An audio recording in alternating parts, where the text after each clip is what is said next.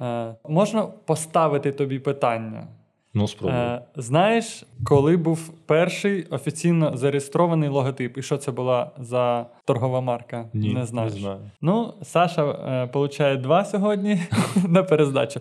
Перший логотип був е, е, зареєстрований офіційно в 1886 році. Це було піво бас. І ну, дуже маленький інтервал. Далі було зареєстровано коло. Ось то, типу, ми любимо пити, можна зробити висновок.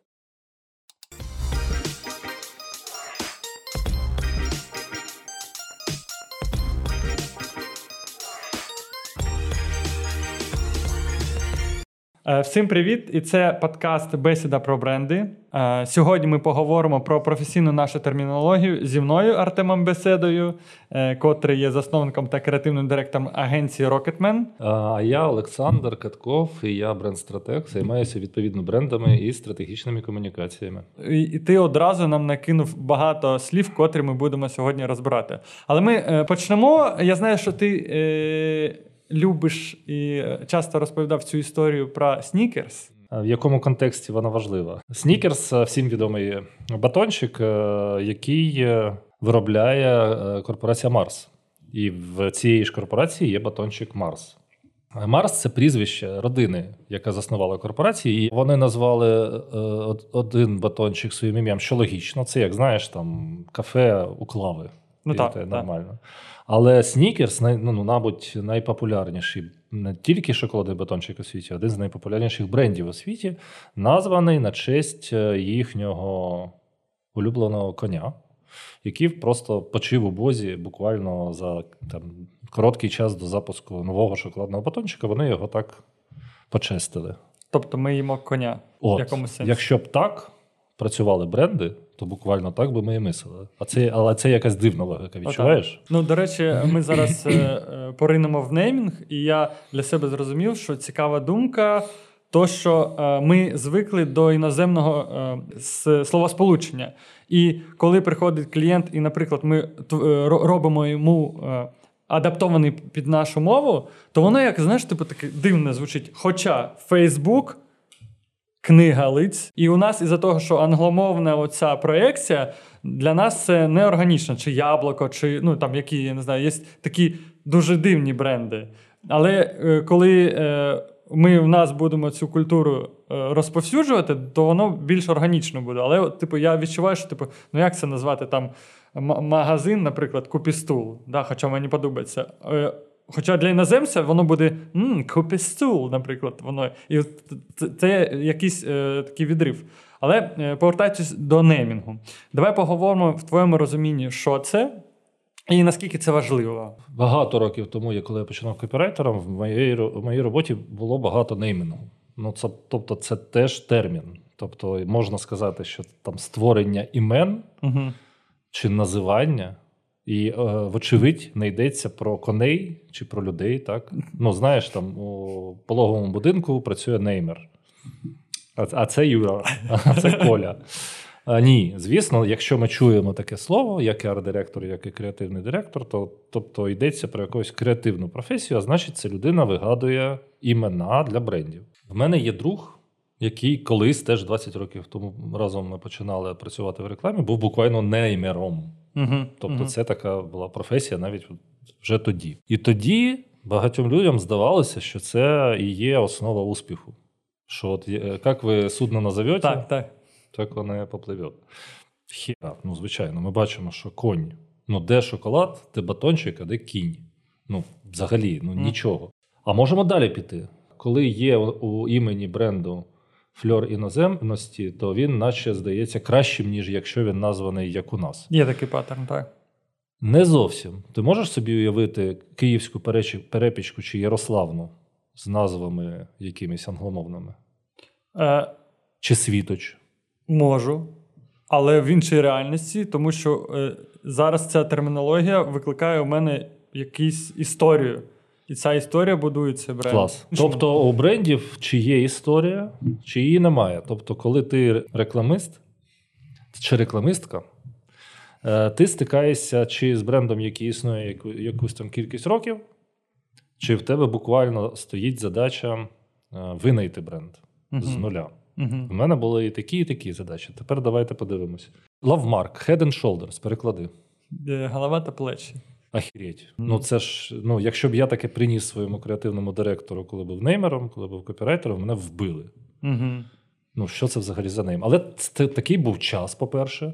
Так. Якісь там, я не знаю, чи 50-ті, чи 30-ті, коли бренди називали про, про те, чим вони насправді являються. Так? Ну, а ось цікаво, Дві як ти, як ти вважаєш, ось е, я, якщо я десь в Англії жив, да, і для мене е, все одно це перетирається. Тобто я вибираю голову та плечі, а точніше, в мене асоціації інші вже голова та плечі. Тобто я обираю, і воно для мене шампунь, а не голова та плечі. Ну, я, типу, я, воно затирається. Е, Це стосується взагалі всього, бо навіть Олександр Катков це все одно спочатку, коли ти перший раз мене бачиш, це якісь слова, потім це вже там комплекс образів. От е, дуже добрий приклад. Як і людина, Угу. як і що, що завгодно. Київський палац культури Україна. Угу. Ти перший раз приїжджаєш у Київ, ти щось бачиш, Угу. а потім ти е, здовж нього проїжджаєш тисячу разів на автівці, потім ти е, дізнаєшся, що там є станція метро, і так далі. І так далі. Історія. Е, Чи в твого друга з'являється киця, яку звуть кориця, і там спочатку це якась кіція, яка тебе подрала, а потім Мгм. ти згадуєш, що і так далі. і так далі. Мгм. Тобто так створена, так існує, так функціонує психіка людини, Угу. що без е, зв'язків вона не працює. Тобто є певні стани людини, коли цих зв'язків не існує, але це психіатрична чи нейрологічна історія. Е, І це специфічні заклади для таких людей. Ми все одно все якось, якось. Я не знаю, як якийсь англієць десь там щось сприймає голову та плечі. Це потрібно дуже теж е, чітко в нашій професії розуміти, що телепатії не існує, ми не знаємо. Так? От. Е, і діточки. А, і, і виявляється, що старі бренди вони е, є просто історією, і нейм на- і працює на цю історію, чим би він, він не був. Угу. Якщо ти працюєш над неймом тут і зараз з нуля, моє особисте враження з досвіду, що просто потрібно робити те, що подобається власнику бренда, і більше ніяких інших правил не існує. Ну, дивись, якщо е, подобається власнику. Е, давай так, я скажу свої критерії хорошого нейму. Це не про, типу, вау, яка крута назва. Це чисто функціональні Так. критерії. Е, воно е, запам'ятовуватися повинно, воно повинно нормально читатись без двозначних якихось смислів, і воно не повинно мати якихось негативних та двояких асоціацій. Ось, подобатись, не подобатись, воно взагалі не може грати. Ну тобто, якщо я її запам'ятав все, це працьовитий неймінг, якщо він оригінальний. А якщо е, власнику подобається е, неймінг, котрий дуже складно вимовляється, то я вважаю, що не можна Клас. І тут я маю запитати: дуже складно для кого вимовляється? е, для більшості людей. Як це е, більшість ти визначиш? Е, Якщо я експерт, начитаний неймер, у мене є е, надивленість не- неймів, і я розумію, тип, ну давай я зараз, як завжди, з прикладами, у мене чудова генерація. Аберкромбі and Да, да, да, ну, ти І як як- і як- і як а я, проблеми в знаєш, них є я- з цим? Я оце зробив жест, тому що я згадав е, цю папку, зайшов в мозок, цей Аберкромблі, я не пам'ятаю Так його. і я, я, ж, я ж питаю, як у них проблеми з брендом є? Ні. Ну, але ми, ми не можемо брати приклад нейм, котрий малий бізнес запускається. У нього повинні бути стартові якісь. Е, Чому штуки. не можемо? Ну, тому що. е, Так а- Аберкромбі and колись був маленьким років? теж. Так, колись він теж був маленький. В які часи? Коли Не був- знаю. Ну, це важливо. Він виходив в ті часи, і можливо, тоді Коли ме- менше було одягу взагалі. менше було одягу, і вони е, використовували як це фішку. А зараз, якщо вийде якийсь складний бренд, і у нього не буде, ну, і тоді на комунікацію не так витрачали, як зараз. Мгм. Тобто зараз все одно, великі бренди, е, медійний тиск, і все. Ти, типу, конкуруєш. Е, ти малий бізнес, поки у тебе малий рекламний бюджет. Мені всі твої аргументи подобаються, крім одного: експертність. Бо власник, який е, працює в цьому бізнесі, знає своїх конкурентів і створив цей бізнес. А, і приходить до тебе за допомогою, точно краще знає, як воно там буде називатися. І знов таки, Ми- у, е, у тьоті Соні, кафе у тьоті Соні на Подолі буде дуже популярним. Да, ну, але воно Нормально читається, так, нормально нормально читається і запам'ятовується. Ну, я тобі так скажу, що це мій суб'єктивний критерій, вироблений за багато років. І стосується він саме неймінгу. Він не стосується, він в меншому ступені стосується реклами, хоча я і до цього вже підходжу. Uh-huh. Мені здається, що ім'я бренду мене навчили навіть колись не назва бренду, а ім'я uh-huh. бренду, бо uh-huh. це так.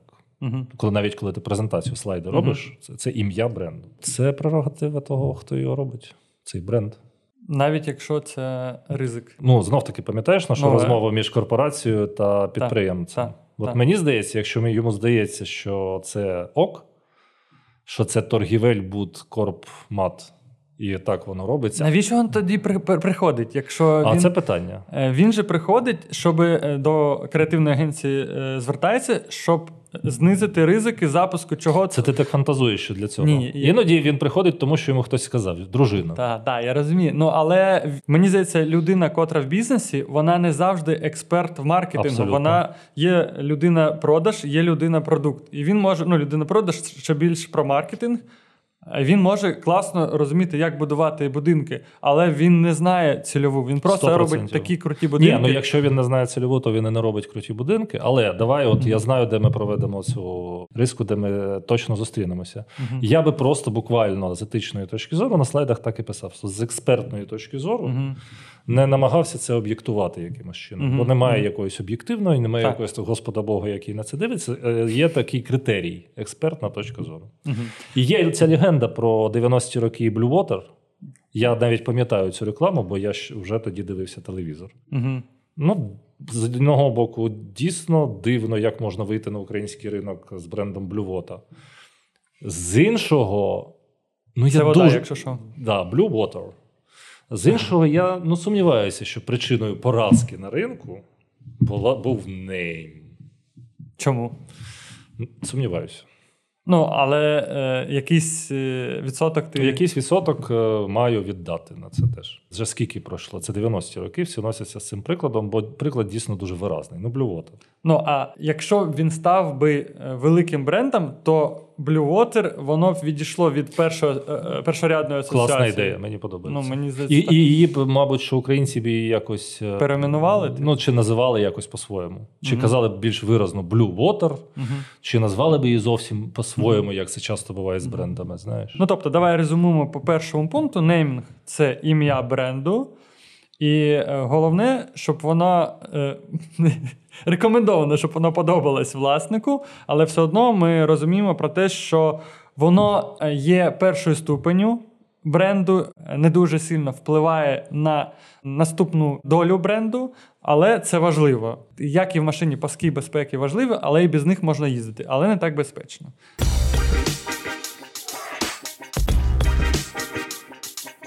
Перейдемо до наступного. Е, важливо, це логотип. Це всі розуміють, що це. Я не знаю, тут е, е, хочеться спростити максимально. Е, для мене теж логотип я спростовую е, е, якісь форми, щоб аналізувати да, там, поганий чи гарний логотип, тому що хочеться, щоб були такі критерії. Ти більш для себе фільтруєш це все. І для мене теж дуже прості речі, щоб він запам'ятовувався щоб, е, якщо в ньому є назва, вона читалась. І, е, мабуть, третє, ну, щоб він був більш-менш оригінальний. Але е, з приводу останнього я скажу ремарку. Наприклад, ну, ми покажемо, е, вибачте, хто слухає, я опишу. Ми покажемо приклад нової пошти, торгова марка, котра дуже відома, але там біля вісьми логотипів використовують ті ж самі форми. Більш того, воно є і в червоному кольорі. Але від того нова пошта не є, типу, о, це поганий бренд, що я не буду їм користатись. То просто це як примітка для того, що так, ми використовуємо в дизайні дуже такі форми, котрі ну, є тригольники, є квадрат і є кольори. Вони можуть пересікатись якось, це нормально. Але важливо, які асоціації, ну це більш територія бренда ми вкладаємо. Но е, першочергово, що це. Ідентифікація він повинен запам'ятовуватись та зрозуміла назва, щоб я мог читати ці два ідентифікатори. Прості форми, прості сенси, там же стрілочки, бо це пересилання. І про вісім е, копій знають хто. Ті, хто хотіли докопатися, ну дизайнери, О, люди, та, які та. відсилають посилки, про це не знають. Це ніяк не загрожує самому бренду та, нова пошта. Так. Ну це більш на захист того, коли е, ми робимо якийсь проєкт, і він може десь навіть здалеку на щось нагадувати.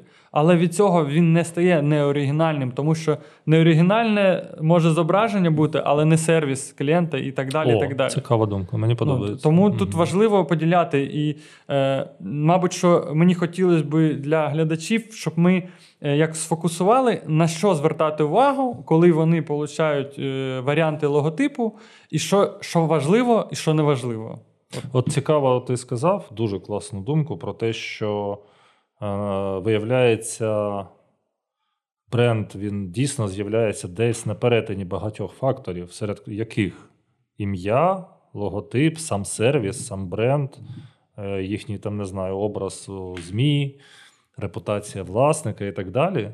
Тобто, все це разом є брендом. Бо може у нової пошти дійсно логотип, який існує десь там ще у Німеччині, десь ще і десь ще, і буквально навіть до рисочки такий же. Але це не робить всі ті бренди у Німеччині нової пошти. Ну і назва.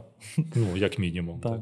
Ну, от для тебе, е, ти е, давай пофантазуємо, ти е, замовив логотип, і що для тебе важливо, коли ти получиш ці файли? А я навіть не буду фантазувати, бо колись мені особисто малювали Мгм. логотип, і в мене був конкретний бриф, е, я його описав, чого я хочу.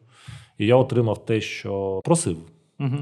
І для мене це. І чи навіть в мене є таке, в мене є татуювання, Мгм. яке я теж описав, чого я хочу, і отримав те, що просив е, з опису. І я не коментував, бо це е, співпраця з творцем для Мгм. мене. І навіть якщо це зовсім відрізняється від якихось моїх фантазій чи очікувань, я для себе особисто думаю: блін, ну якщо я так сказав, через призму його, її свідомості це так пройшло, і Мгм. вийшло такий продукт, який формально я буквально за булетами можу перерахувати, Мгм. що дійсно це було зроблено. Угу. То я навіть собі це на ногу нанесу і буду все життя з цим жити. Це прикольно. Те ж саме там з логотипом Олександра Каткова стратега, який колись намалювали. Я сказав, я хочу цього, цього. Там має бути анаграма, вона якось має бути нагадувати якусь старовину. Навіть якщо в мене залишилося питання, це була якась зроблена робота. Але я думаю, що мій підхід досить девіантний. Ну, мені здається, що ти, так як ти в сфері, Так, так. ти е, розумієш очікування, розумієш процес, і тому Мгм. для тебе це ок.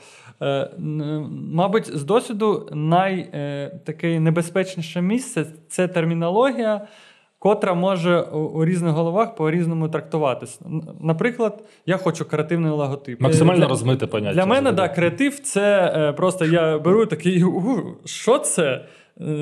А де тут букви? Знаєш? А для людини креатив це Apple. А чому? Тому що яблуко намалювали, наприклад. І от е, при як рекомендація замовникам та агенціям, це е, всі терміни та асоціації ці до дизайну треба синхронізовувати і говорити там. На, навіть на е, таких термінах, як яркий, да? що- що- яскравий, Яскравий. яскравий. Що значить яскравий логотип? Тому що ми живемо в нашій історії, в наших образ, образах, котрі ми переживаємо все життя. І коли те, що написано на брифі, і те, що в голові воно співпадає у команду і клієнта, то майже нема вирогідності, що йому не сподобається. Але тут я ще додам, як теж людина, котра замовляла у своїх там дизайнерів там е, ребрендинг і для своєї компанії, коли я фільтрую, все одно є якийсь фактор X, котрий я поки не можу пояснити. Тобто є хороші логотипи, зроблені по ТЗ, а є котрі ти дивишся і такий вау. Не розумієш чому, але є якась енергія. І тут про якусь творчість більше, і вона може виходити за межі ТЗ, і вона це як знаєш, типу. е, Відчуваєш, як, як, якби душа компанії візуалізована. Да, це чуть утопічна історія, але це в тому теж є сенс. Коли ви дивитеся, вам подобається декілька варіантів, чи е, вам норм, але щось не те, то е, треба прислуховуватись, але не перетинати цю стрічку, що ти дуже акцентуєш на ньому і хочеш зробити ідеальний якийсь логотип. Цього такого не існує. До речі, як не існує ідеального нейму. Тобто завжди він звучний, але там чуть-чуть складніший. І так, логотип він якби красивий, але наче колір не той. Мені дуже подобається, до речі, фраза, що е, ідеальне е, супротивник хорошому. Оце, типу, треба тримати в голові.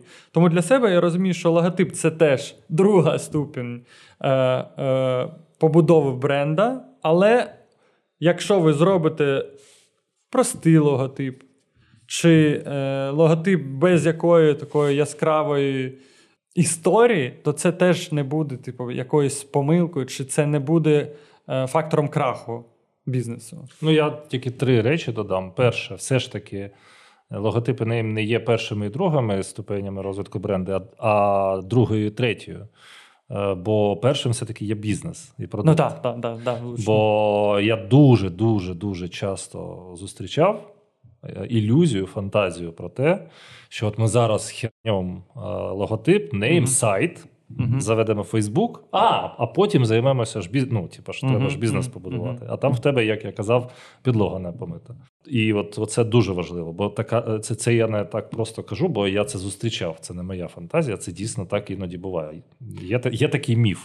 Да, так, так часто буває, тому що мені здається, із-за того, що це насправді то більш простіше Чим побудувати замовити, чим е, розібрати в своєму бізнесі, фінансову систему там построїти, зрозуміти, а де є точки росту, крім як піти, зробити мені ребрендинг. Друге, що я хотів сказати, що ти абсолютно правий, що завжди здається, що можна краще. Один з моїх професійних батьків, який зараз дуже відомий батько українського маркетингу, е, він завжди казав, особливо про нейм, що ну, зупиніться. Він пр- пр- просто клієнту це казав. Мгм. Вам завжди здаватиметься, що за рогом. Зараз ще два кроки зробимо, і за рогом ще, ще краще ім'я є, його нема. Завжди буде ще за рогом, ще за рогом, ще за рогом, і ви маєте зупинитися. І це теж стосується корпорацій і підприємців. Угу. Підприємець завжди знає, що потрібно це робити стрибок віри, а іноді стрибок віри парадоксально, але це зупинка. Іноді Мгм, просто по- потрібно зупинитися і перестати щось пробувати. Е, За рогом нічого немає. За рогом просто ще і ще і ще варіанти, Мгм. і витрачений час, нерви, і, Мгм. з- і дуже часто потім розрив стосунків. Ну так. І третє, що я хотів сказати, так, і це те, про що ми казали в одному ще з наших е, серій нашого подкасту. Що, врешті-решт, коли ви наймаєте креативну агенцію, ви там чуєте слово креатив, тобто творчість англійською. Ви наймаєте креативного директора, тобто людину, яка знає, як е, менеджерити творчі процеси. Ви наймаєте арт-директора, тобто людину, яка займається е, мистецькими процесами, це значить, що завжди там буде цей ікс, про який ти кажеш. Щось невідоме. Люди 5 тисяч років вивчають, що таке мистецтво і як воно працює, і досі не дізналися. Якщо ну, звичайно, в, комента- в коментарях будуть люди, які заперечать це, але я так вважаю, що не дізналися, як це працює. Бо щось чіпляє, щось ні. Так, так. Точка. Як би типу алгоритмом не робив, але буває так чи ні, це про відчуття.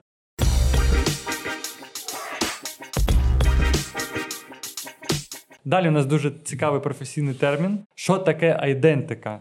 Ну, я чую, я ж е, лінгвіст, філолог, е, я чую слово ідентифікуватися, а ідентифікуємося ми з кимось чи з чимось. Угу. Тут дуже релевантне слово бренд. Мгм. Це е, пам'ятаєш, як ми казали, це чий кінь, Угу. це чия корова. З чим ідентифікується цей випалений знак на шкірі? Крапка. Тобто це сукупність. І тут ми маємо згадати наш Байрона, нашого Шарпа, бо він е, запевняє нас, що людині пофіг, і вона може пам'ятати тільки парочку якихось елементів.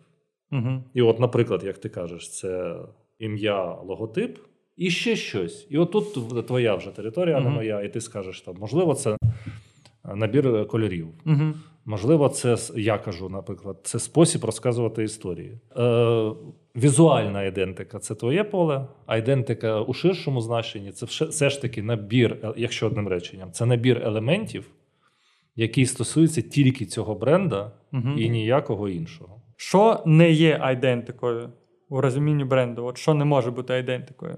Навпаки, його потрібно ставити. Що агенція може зробити так, аби айдентика була у, у якомога більшої кіл- кількості проявлень бізнесу. Тобто запах в ресторані це ідентика. Абсолютно. Бо він ідентиф... цей запах ідентифікований з цим брендом. Бренд ідентика візуально. може бути дуже в дивних виглядах, бо ти, ну, ти можеш зустріти якийсь дивний бізнес, яким ну, який-небудь дивний B2B, я не знаю, що крани там. Мгм. А, наприклад, я стикався з чуваками, які роблять молекули. Ну, у них такий бізнес. Вони роблять молекули до того, як вони потрапляють у фарму. Тобто, коли, е, тобто все, що їм, вся, вся їх. У е, них є бриф на молекулу. Так. Мгм. Ну, буквально в них є бриф на молекулу, бо А, а він маленький? Ма- да, маленький бриф на маленьку молекулу. От. І в них має, мала, мала бути якась е, айдентика, але дуже вузьке коло комунікації з, з молекулами. Атомами там. Так. Ні, ну це B2B. Тобто єдиний Ну, да, їх е, клієнт це фармакомпанії, яких теж не так багато, як ти знаєш. Мгм, Так? мгм. І, а цих людей, що роблять молекули, теж у світі не дуже багато. Дуже взагалі маленький такий бізнес.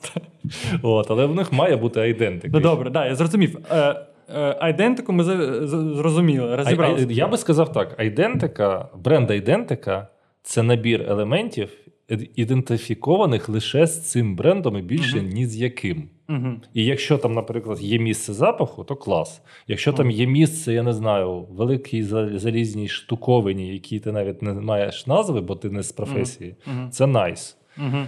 Але ти маєш бути на це забрифований. Знаєш, як з цим з логотипом Укрзалізниці? Ну, ти знаєш, Да, я знаю. що Ми колись що- зайняли що- друге місце в тендері. що, що він бути, має бути настільки простим, що п'яний дядя Вася десь у чопі має нанести це через картонку, і це вимога до логотипу. Він не має мати там тонких ліній і так Мгм. далі. І так далі. Дуже часто е, айдентику і фірмовий стиль плутають. Так. Але ми розібрались, що фірмовий стиль равно візуальна айдентика. Ну, Так. принаймні, ми маємо право, як експерти, це сказати. Ну, а фірмовий стиль е, загалом це е, набір фірмових елементів, е, і це теж про е, дизайн та цю територію візуала. Хустка у, у дівчинки на ресепшені входить в фірмовий стиль. Я вважаю, що це вже територія айдентики. Ну, це значить, я з тобою, до речі, погоджуюся, але це має бути дійсно розмежовано просто. До речі, один мій друг, юрист, який багато, багато, багато років працює юристами, написав багато документів. Ми з ним якось е, сперечалися на цю тему. Він каже: А ви маєте це не просто прописувати, ви маєте це у додатку до контракта писати. Я кажу, це неможливо. Тоді додаток буде на 60 сторінок.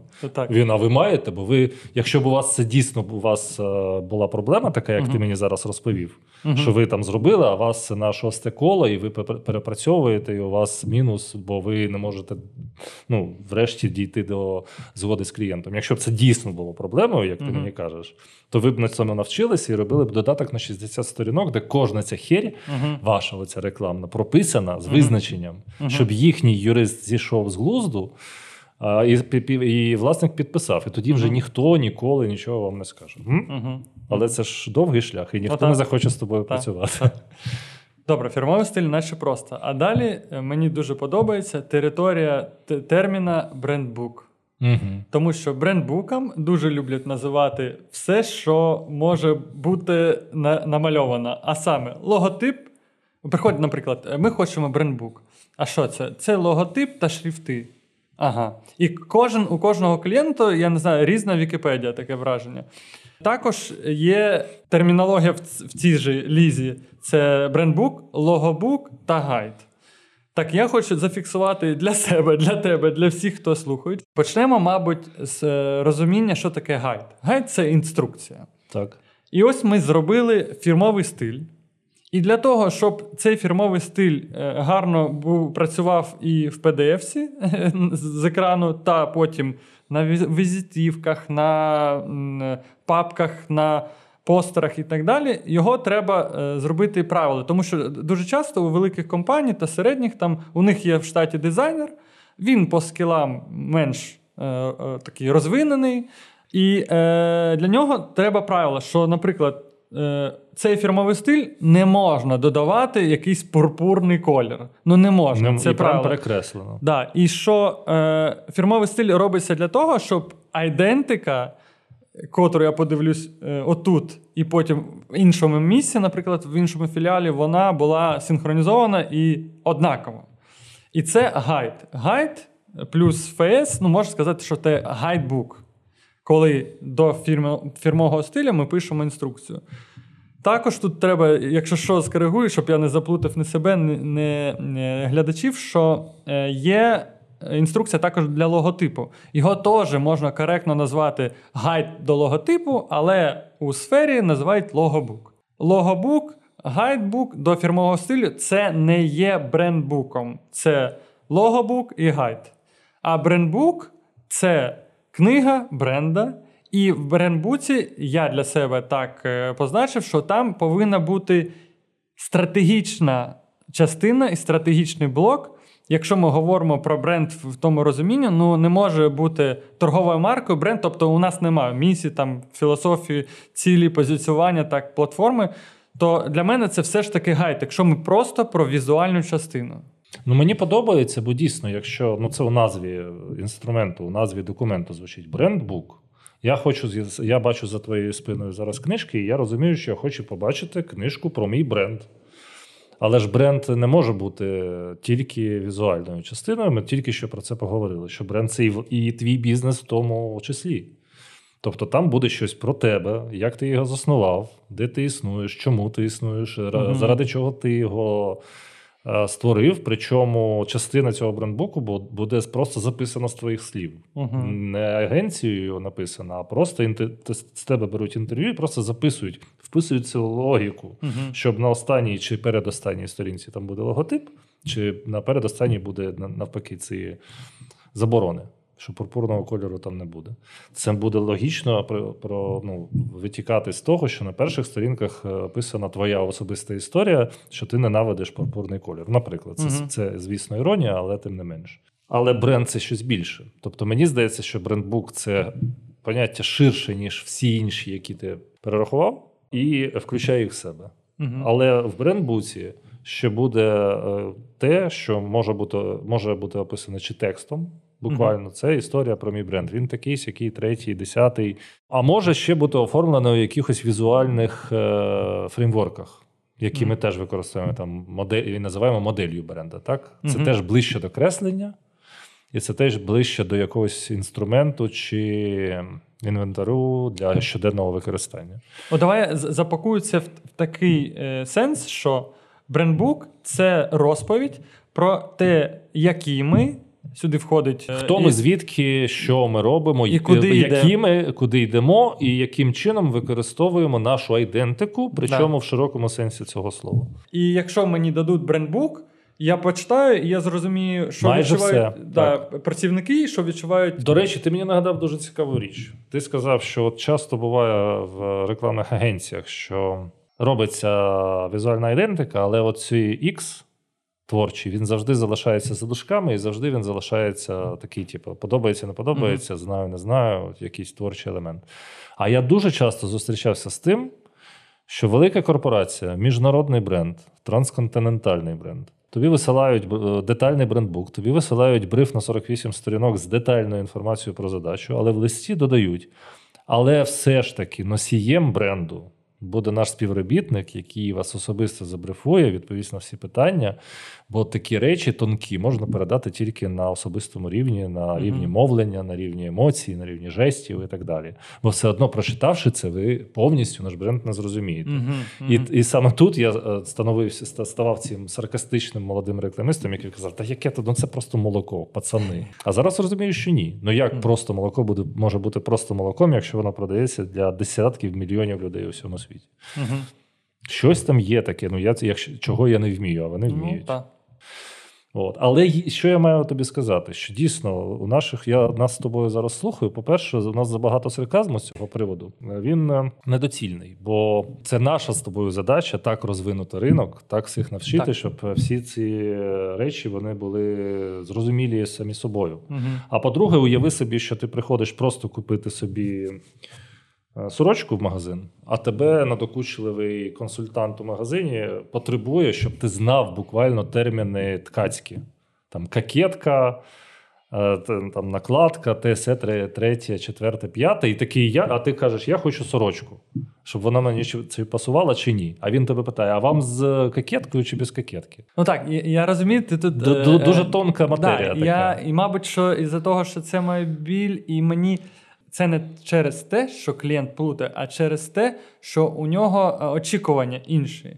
І, мабуть, так, я згоден, що це наша місія, місія цього е, подкасту це збільшити знання з приводу цього, щоб ми говорили на одному. Ти бачиш, е, навіть у нас з тобою іноді це різне бачення. Ну, ми так, домовля... так, так. Але що ми робимо? Ми домовляємося. Ми кажемо, ти, ти думаєш так, а ні, ні, я думаю так, Мгм. так, так. І ми посередині столу Мгм. щось з тобою. Ну, я згоден, що, мабуть, що будівнику цьому неважливо, е, як він прийде і назве там брендбук. Чи це мені, мабуть, е, хочеться, щоб самі агенції не е, вводили в оману, щоб агенції не писали Ми робимо брендбук.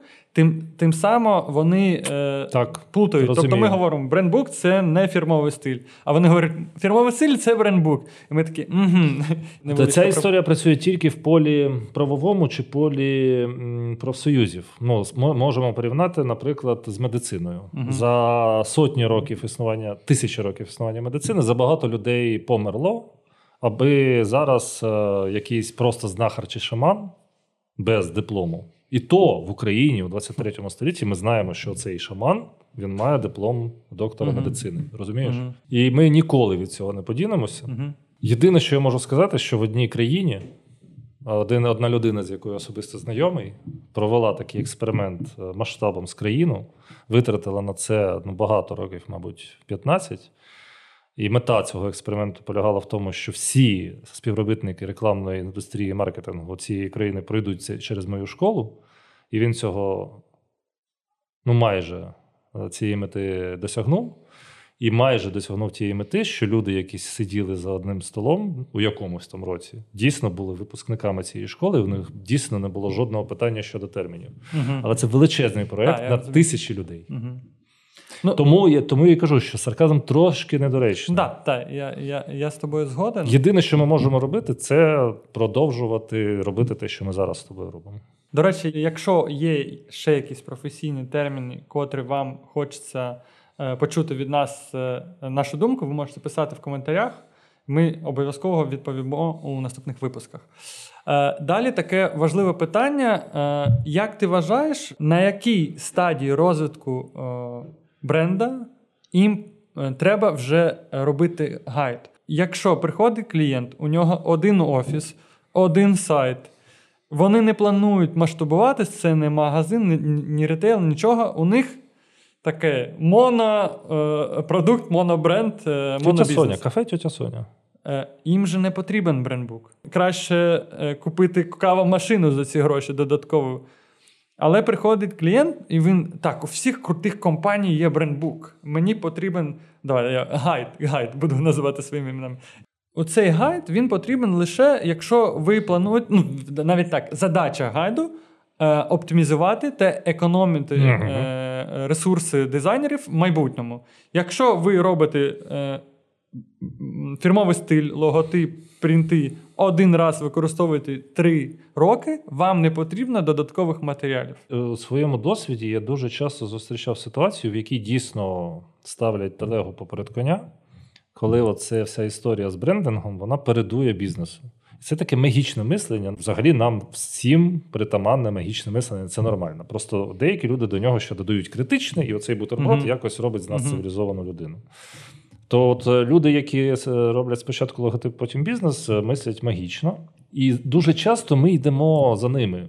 Ми такі, так, брендбук, логобук, айдентика, і робимо з цього щось теж таке, знаєш, містичне, наче це карти Таро, чи якийсь там гороскоп. Чи зараз ми вдихнемо, знаєш, це навіть така лексика рекламна. Ми зараз вдохнемо душу в ваш бренд, він заживе. Хуй там. Ну, який він заживе, якщо ну, він не дійсно кавомашину потрібно купити, а не вдихнути в логобук бренд. І тут, а тут для нас от з тобою етичне питання. Відмовляти людину від її бажання, ну таке, ну якщо хоче. Ну, можна і зробити. Ну, лише можна очікування, да, сказати. Так, ну, а, а, якщо дуже формально, я так скажу, що мені дуже дід Адізіс е, сподобався цей, досі подобається. Іцхак Адізіс, мені здається, він навіть досі живий. В нього є ця, цей верблюд, крива розвитку. Він, він вважає, що всі бізнеси у світі проходять оці етапи, їх там чи 12, чи скільки, я не пам'ятаю. І дійсно, якщо ви на go-go етапі, якщо в тебе бізнес, який складається з 3, 5, 6 людей, якщо всі процеси е, вирішуються чи робляться криком в одній кімнаті, чи зараз там в зумі, так? Е, то процеси не те, що не потрібні, вони навіть можуть е, вбити цю компанію. Бо якщо ти це почнеш процесуалізувати, то воно зупиниться, серце зупиниться у компанії. Угу. Та навіть на наступному процесі ще не потрібно вводити. От на третьому вже потрібно вводити процеси, бо там навпаки, якщо ти їх не введеш, якщо там поріг здається в 50 людей. То там ти можеш серце може зупинитися, бо без процесів це перетворюється на мішанину, на Мгм. хаос, і бізнес може вмерти, якщо ти не почнеш процесуалізувати. А наша з тобою робота це не містика.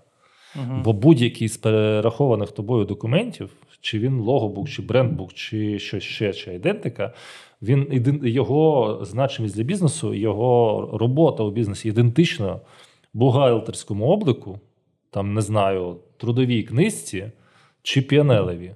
Ну, це абсолютно має бути абсолютно зрозумілий інструмент, як гай, гайковий ключ, розумієш? Мгм. І ти абсолютно правий, що він має бути потрібний тоді, коли ти маєш масштабувати якимось чином візуальні елементи того, що чого в тебе є. Ти маєш Мгм. комусь швидко за секунду передавати ці знання. А які кому ти будеш передавати знання? До речі, мені дуже подобається це теж містична історія, коли робиться, ну це більш стосується стратегії, коли робиться стратегія у топ-менеджменту, і у топ-менеджмента зарядженим натхненням змінювати світ, а топ-менеджмент не комунікує з кінцевим клієнтом, комунікує автослесар, якщо ми там Да, говоримо да, про СТО. да, да. І він до того ребрендингу. Так. І коли тут змінюється, ми там екологічна е, СТО, котре неймовірно зараз е, про зелень та інше, але він виходить непомитий. У тебе порушається це все. І ну, це ми будемо говорити про стратегію, просто про те, що дуже багато очікувань. Це не пілюля якась волшебна взагалі-то. Це суто е, одна задачна е, функція, котра змінює щось одне. А саме, якщо ви робите дизайн, то воно змінює дизайн. Воно покращує там візуально вас, але ніяк не процесуально. І повертаючись до однієї з наших е, бесід, е, точно не продає. Точно не продає, так, звісно. Е, я думаю, що ми окремо зробимо по стратегії ще от, от, е, розклад, але будемо йти далі по дизайну. Також е, саме розуміння от, е, для тебе ребрендингу чи редизайну. Е, Трошки різні речі.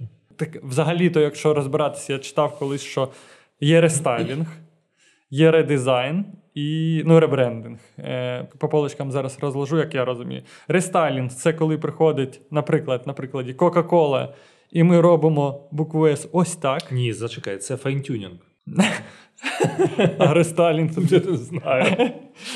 Ладно, чи почекай. Редизайн це коли ми змінюємо е, шрифт і, можливо, ну да, мабуть, Ну, так, помітно, ш- так. шрифт, да, помітно. А ребрендинг це коли ми змінюємо рестайлім, редизайнем, та ще говоримо, а все, тепер коло не газоване, і ми робимо. Ну, якийсь зміна сенсів. Да, так. зміна сенсів. То почнемо давай з е, рестайлінгу та редизайну. Для мене, так метафорично, якщо виражаюсь, якісний редизайн та рестайлінг це коли як е, представити, що бренд дорослішає, і він змінився, але все одно я розумію, що ти от в дитинстві я тобі побачу, там чи 5 років назад, думав, Але «О, впізнав. Да, але впізнав. Оце якісний е, редизайн та рестайлінг. Ну, ребрендинг це більш така широка історія. І е, ну, перше питання, типу, твоє розуміння, чи згоден, чи не згоден. І оцей е, головний момент, коли, на твою думку, компанія повинна зрозуміти, що їй повинно редизайнити та рестайлити себе. Е, Можливо, є якийсь е, запит ринку, е, смаки чи ще щось. Але знов таки я дивлюся на бренди, яким 100 років, там Чупа-Чуп з Кока-Коли, і в мене це питання залишається. М, а Ну, може- кола аномальний продукт. Ну, бренд. хіба що, хіба що. Ми можемо так казати, що це девіація. Так. Ну, а окей, а розетка. Ну, це ж круто, що вони залишилися у Йопсі логотипом з 90-х, але рестайлінг відбувся. І він наразі, і все правильно. Ну, він закрив дуже функціональну частину. Вони зекономили ку- купу, купу, кра- купу, купу краски, да, да. Типу там якісь шалені цифри. І це круто. Теж повертаючись до хайпу, да, скільки було хейту, що як, що це. Мені здається, це, е, це велич. У цьому це велич бренду, коли е, вони не повелися Ну я так розумію, що багато дизайнерів казали їм, що це логотип уйобський. Так. А, І скоріш за все, е, рано чи пізно хтось з маркетингу мав би повестися, просто прогнутися, відчути тягар того, що в тебе поганий логотип. Ні, я точно знаю, що з ним все нормально, а з ними дійсно все нормально. Це слово я навмисно використовую для того, щоб підкреслити, що з ним все нормально. От. І те, що вони зробили, це клас. Це ж рестайлінг? Ні, у них було ребрендинг, тому що вони почали. е, Я, я пам'ятаю- розумію, що там почали відкриватися офлайн-магазини. а, чому ребрендинг? Чим, Багато бізнес-процесів. Да, багато бізнес-процесів. Е, Це було при стайлінгу, якщо б вона просто змінила колір і все. А так вони комунікували, вони сказали, ми змінили, тому що ми ходимо в діджитал, ми почали франшизу і так далі. То це так більше про бізнес вже ми говоримо. Зміни бізнесу це от про ребрендинг в бізнесі.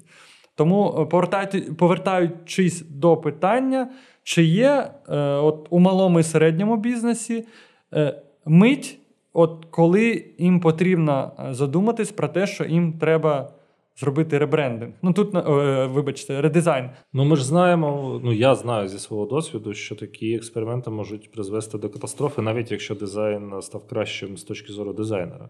І тому це завжди мені здається, що це питання завжди штучне, завжди дуже контекстуальне, тобто немає універсальної поради.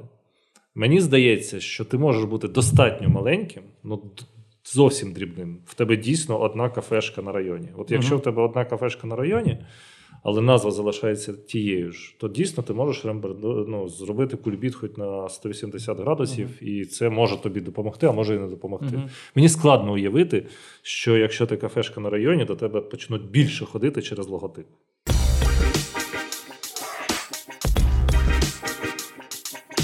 Логотип це локальна історія. Якщо ми говоримо про пакування, то тут чуть інша історія. Це важливий е, такий акцент, що пакування для продукту це його е, в якому сенсі ж реклама. І це Ну, його ми про це ще комунікація.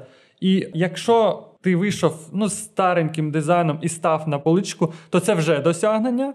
І тут вже дизайн дійсно може в якомусь невеличкому, але відсотку змінити е, чому ні. Ну, не дивлячись на яку полицю, ми, ми зараз ліземо в такі деталі. Якщо ти становишся у національну мережу Так, так.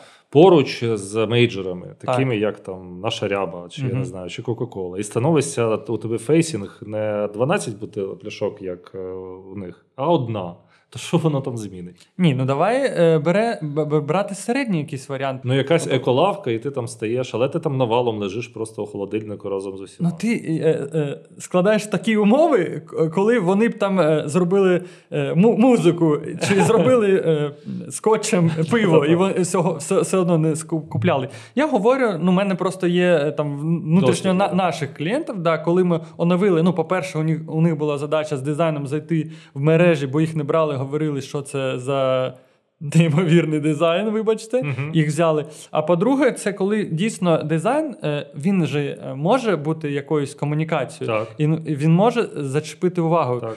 Якщо ми говоримо про дизайн і редизайн пакування, то я думаю, тут є оцей момент, котрий у вас налагоджені процеси. У вас є продукт, але у вас нема е, грошей на якусь медійну рекламу велику, то ви можете покращити е, дизайн У твоєму випадку це вплинуло на продаж? на продажі. Да. Ну, просто Клас. Е, Мейджори дійсно роблять фейнтюнінг і редизайн, і іноді досить фундаментальний редизайн на своїх пакувань. і Ти це бачиш прямо. Так? Мгм. Ти прям бачиш, що там якась молочка, хірак і вийшла. Так. Тобто вона впізнавана, але раз там на 5 років, на 10 років відбувається якийсь фундаментальний чендж. А, і там же воно як відбувається? Е, Спочатку е, хтось приходить і каже: в мене відчуття, що змінилась кон'юнктура е, Мгм. Але це корпорація. І тоді е, хтось один раз сказав, хтось другий. Потім, Мгм. не знаю, маркетинг відділ зібрався, Мгм. набрався хоробрості і каже, Мгм. прямо вже каже: пацани. Ну, мені здає, нам здається, ми вже точно всі в 12 роках е, точно знаємо, що дизайн кон'юнктура змінилася. І дивіться, у конкурентів вже там відбулися якісь зміни, і шрифти інші, і Мгм, товщини інші, і кольори більш пласкі. Е, Потрібно щось зробити. Корпорація що зробить? Дослідження. І от якщо дослідження поверне їм інформацію, що дійсно ваше пакування застаріле, Вони її змінять е, згідно з тенденціями часу, але дуже кон'юнктурними. Uh-huh. А твоя історія мені більш подобається про те, що я не знаю про який кейс ти кажеш, але uh-huh. я відчуваю, що йдеться ще й про те, що пакування дійсно розповідає історію. Так, так. Але це зовсім інша штука. Бо коли ти маєш бути просто в категорії молочка, uh-huh. ти навпаки маєш бути максимально впізнаваним. Ну, кефір зелений, молоко синє. 2,6 синя, 3,2 червона і так далі. і так далі. І це у всіх. Ну не може бути по-іншому, бо тебе не куплять. Лише якщо ти комунікаційно тиснеш. В цьому це ще ти ти тиснеш. Да. Але і твій твій фейсінг це теж комунікаційний тиск, бо в тебе фейсінг да. ніхіра собі на там, на три полиці. І навіть у мене гастрономія під домом все одно на три полиці. Але, Але якщо ти дуже маленький, ти можеш настільки вирвати увагу людини, історію, яку розповідає опакування, що твій просто перший досвід буде дуже крутим а ще й таким крутим, що ти підеш, я не знаю, загуглиш, наприклад, і потрапиш на сайт, який теж розповідає цю mm-hmm. історію. А потім ти ще його спробуєш, і цей смак теж розповідає цю історію, бо я не знаю, бо він якийсь кокосовий, а там все про тропики, і мавпочок, і геконів. А потім ще бачиш якесь промо, і твоя дитина у захваті, бо там, я не знаю, цих гекончиків можна полапати і у зоопарку. І це все замикається в велику круту історію. Тоді дійсно там пакування дуже має значення. Ну при цьому є ризик. Е, Завжди я хочу, щоб е, слово фейсінг ми теж розклали, тому що я думаю, що не всі розуміють, що таке фейсінг. Це це ну, власне кількість е, ваших пляшок, кількість вашого пакування на полиці. Бо коли це велика національна мережа. То ви собі уявляєте, що полиця теж рекламний носій. Так, Ми про так. це окремо будемо казати що є платні носії, є власні носії, є отримані носії. От власний носій це uh це ж теж не просто так. Ви платите uh за кількість ваших місць на полиці. uh От, А і, і, власне, ну там можна сказати, що є пряма кореляція між кількістю цих місць і долею ринку. Буквально. Так, про ризики. Що є, і є такі історії, що коли робили редизайн, було падіння продажів. Хоча ціль була інша. Так, звичайно. Е, і ми тут повертаємось до історії, коли ти передизайнів, так скажемо, і люди перестали е, тебе впізнавати так, просто. Звісно. І і ти е, такий, це що, новий бренд, і ти береш якийсь другорядний для тебе бренд. Так, і... Був другорядним, став да. першорядним, бо цей ти не пізнав. Да. Тому що дуже часто. Коли ми купуємо те, що ми не знаємо, у нас ідентифікатор там купи червоний е, порошок, да? і ти купляєш червоний і все. все. І це так працює, і тут дуже обережно, тому є в цьому як е, якийсь такий е, ризик, і є в цьому е, плюси, коли це спрацьовує. Але іноді є і ну, треба це робити обережно. Безумовно, коли великі бренди там дослідження грають які теж е, є окутані е, різноманітними думками. Ну, Дослідження це просто cost of е, risks. Ну, типа, ти просто оплачуєш відсутніх ризиків. Так, ти, ти оплачуєш свій Добре, давай зафіксуємо, що е, редизайн рестайлінг це про зовнішню оболонку, так скажемо, цей логотип і пакування. Е, Про ребрендинг давай дуже коротко. Ну, це Зміна сенсів. Зміна Мені здається, сенсів. що якщо надходить якийсь сигнал з ринку, що ви забагато. Ну зараз, наприклад, дуже актуально там забруднюєте чи не uh-huh, забруднюєте, uh-huh. чи гендерні якісь штуки, чи інклюзивні uh-huh. якісь штуки. І вам, Але е, всі можуть їх просто додати. Але твій бренд, твій бізнес такий, що це не не просто додати, а прям змінити повністю. Що ви були не знаю, виробляли чоловічі костюми, але зараз потрібно виробляти костюми for they, not for him. Uh-huh. Ну і тут, блін, ну як не крути, це, це вже там кульбіт і тобі потрібен ребрендинг. Ну, це я сфантазував зараз, я не знаю, як насправді. Або це повністю або ребрендинг іде знизу, з бізнесу. Угу. Бізнес тобі бізнес вже приходить в маркетинг і і ставить перед фактом. У нас е, найближчим часом, найближчі півтора роки, такі такі зміни у бізнесу. Ми будемо просто буквально продавати зовсім інші речі. Тоді маркетинг просто виконує цю функцію uh і робить ребрендинг. Так? Але Артем дуже правий у тому сенсі, що до цього теж потрібно ставитися дуже обережно, бо навіть для дуже великих брендів я не буду називати е, конкретні бренди, бо це на рівні там чуток і анекдотів. Але серед нас е, існує думка, що один з великих магазинів електроніки буквально втрачав свою долю ринку е, за багато разів поспіль, змінюючи логотип. Не тільки логотип, але сенси Бо він робив робили. саме ребрендинг. Да, бо так, спочатку так. він був про щось там елітне, потім він був про якийсь домаш, домашній затишок. І це кожного разу ще й додавалося зміною повністю вхідної групи, повністю всіх елементів брендингу. Я боюся уявити собі, скільки це грошей оверхедів всередині. Мгм, мгм. От, але люди дійсно переставали впізнавати. Ну, не те, люди ж не тупі, але просто люди ліниві. І це плутанина додаткова. І Бо, ти- бо ви, ви, ви ж розумієте, скільки ще е, цих е, паразитів. Я нещодавно, я 20 років займаюся в рекламі, я нещодавно купив воду, подумавши, що це Моршинська, але це не була Моршинська. Тобто вони настільки мімікрували під, Моршинську, що Мгм. я просто, будучи дуже втомленим, ввечері підсліпуватим, схопив пляшку, яка виявилася не Моршинською. Мгм. І так і А- а- називається вона. Не Не Моршинська. Моршинська, так. з червоними буквами. Та-да, не Моршинська, обережно не Моршинська. От. А, але ж це я менше прайс-сенситив, менше відчуваю там різницю у ціні, бо вона, очевидно, була дешевша. А для людей, які там купують, е, деяких важливо не потрапити на таку найобку, е, вони будуть думати, що це найобка.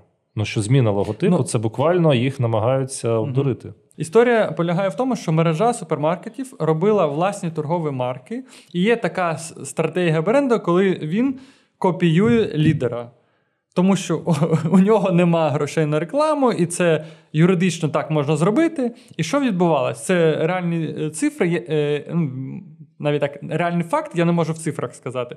Але, наприклад, е, є масло Яготинське. У нього є ідентифікатор червоним написано Яготинське, е, золото та колір червоний, е, синій та зелений. І вони поряд з Яготинським роблять масло масляне е, і роблять дуже схожий дизайн. І що відбувається? Власна торгова марка дуже добре продається. Ну, якщо порівнювати, що вона безкомунікаційна. Але там пишеться, це власна торгова марка такого, такого то супермаркету. Супермаркету є якийсь бренд, і е, наче все нормально. Але якщо Яготинське е, якось там вибувало, наприклад, то е, продажі цього масла власного просто падали. Тут питання. Мені цікаво.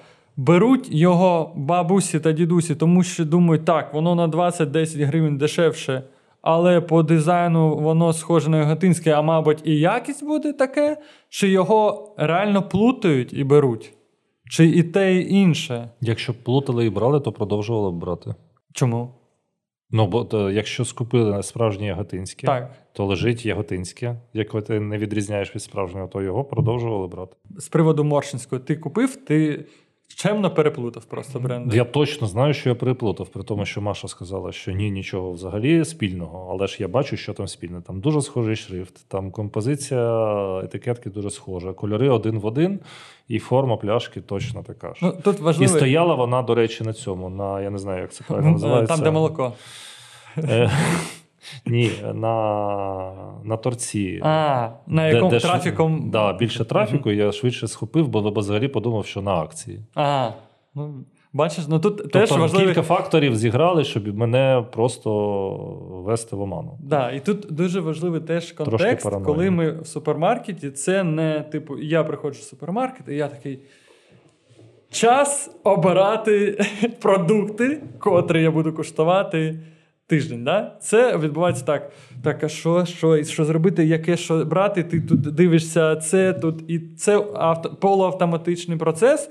І в цьому е, сенсі ти ще, там, наприклад, після роботи, коли в тебе 90% е, ще шлейф е, від твого прожитого дня. І звісно, тоді це все працює, і це робоча історія. І це знов до шарпа.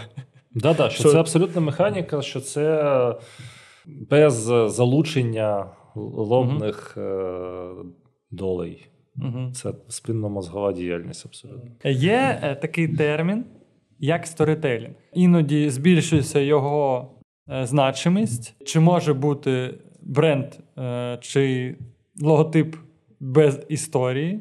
Для мене, якщо відверто е, сказати, це таке якесь незрозуміле е, поняття. А якщо це термін, то я б сказав, що це спосіб розказувати історію. І дійсно, не у кожного бренду є взагалі історія і спосіб розказувати історії. Точніше, не так. Історія завжди є, але вона не завжди цікава комусь, крім, окрім засновника. Мгм. Бо ми з пацанами зібралися і якось вирішили там бахнути водяри і зробили, типу, магазин там мотоциклів. Мгм. Чи в моєго батька на подвалі валялися там якісь запчастини, а я такий почав їх продавати. І на, на і таке пішло, і після того я хліб почав робити.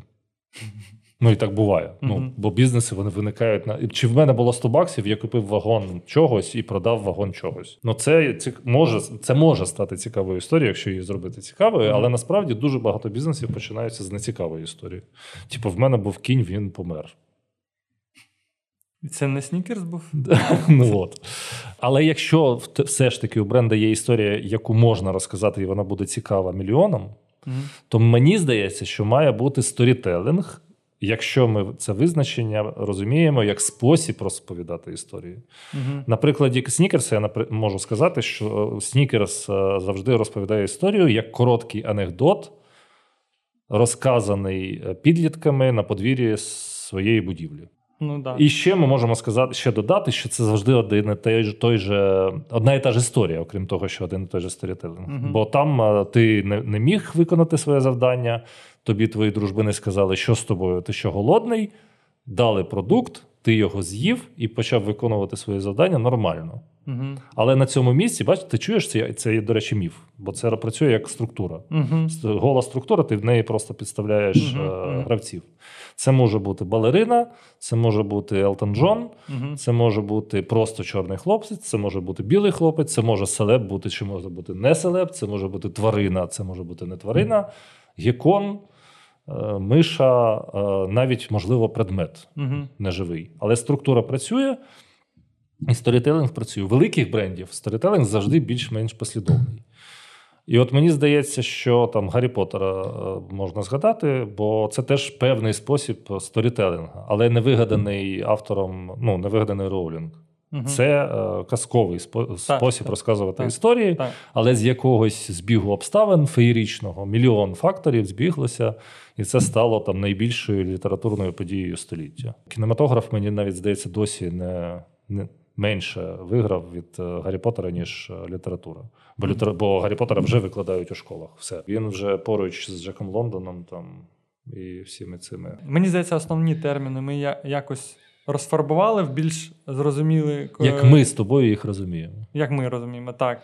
Е, Якщо знов таки є якісь терміни чи там фразочки на нашому, мені е, подобається, як ти говориш, пташини, на нашій пташиній мові, це ми говоримо. Це можете писати, ми розложимо, як ми вважаємо, і будемо разом розуміти і е, розмовляти на єдиній мові. Е, Але потрібно домовлятися. але потрібно домовлятись, і давайте з вами теж домовимось, що ви підпишетесь на канал, лайкнете, поставите колокольчик та посміхнетесь в коментарях, тому що ми вас не бачимо, а ми посміхнемось вам. Дякую тобі, е, Саша. Дякую тих, хто додивився цю бесіду до кінця. Було приємно мені з тобою бесідувати. Бувай, Артем. Бувай.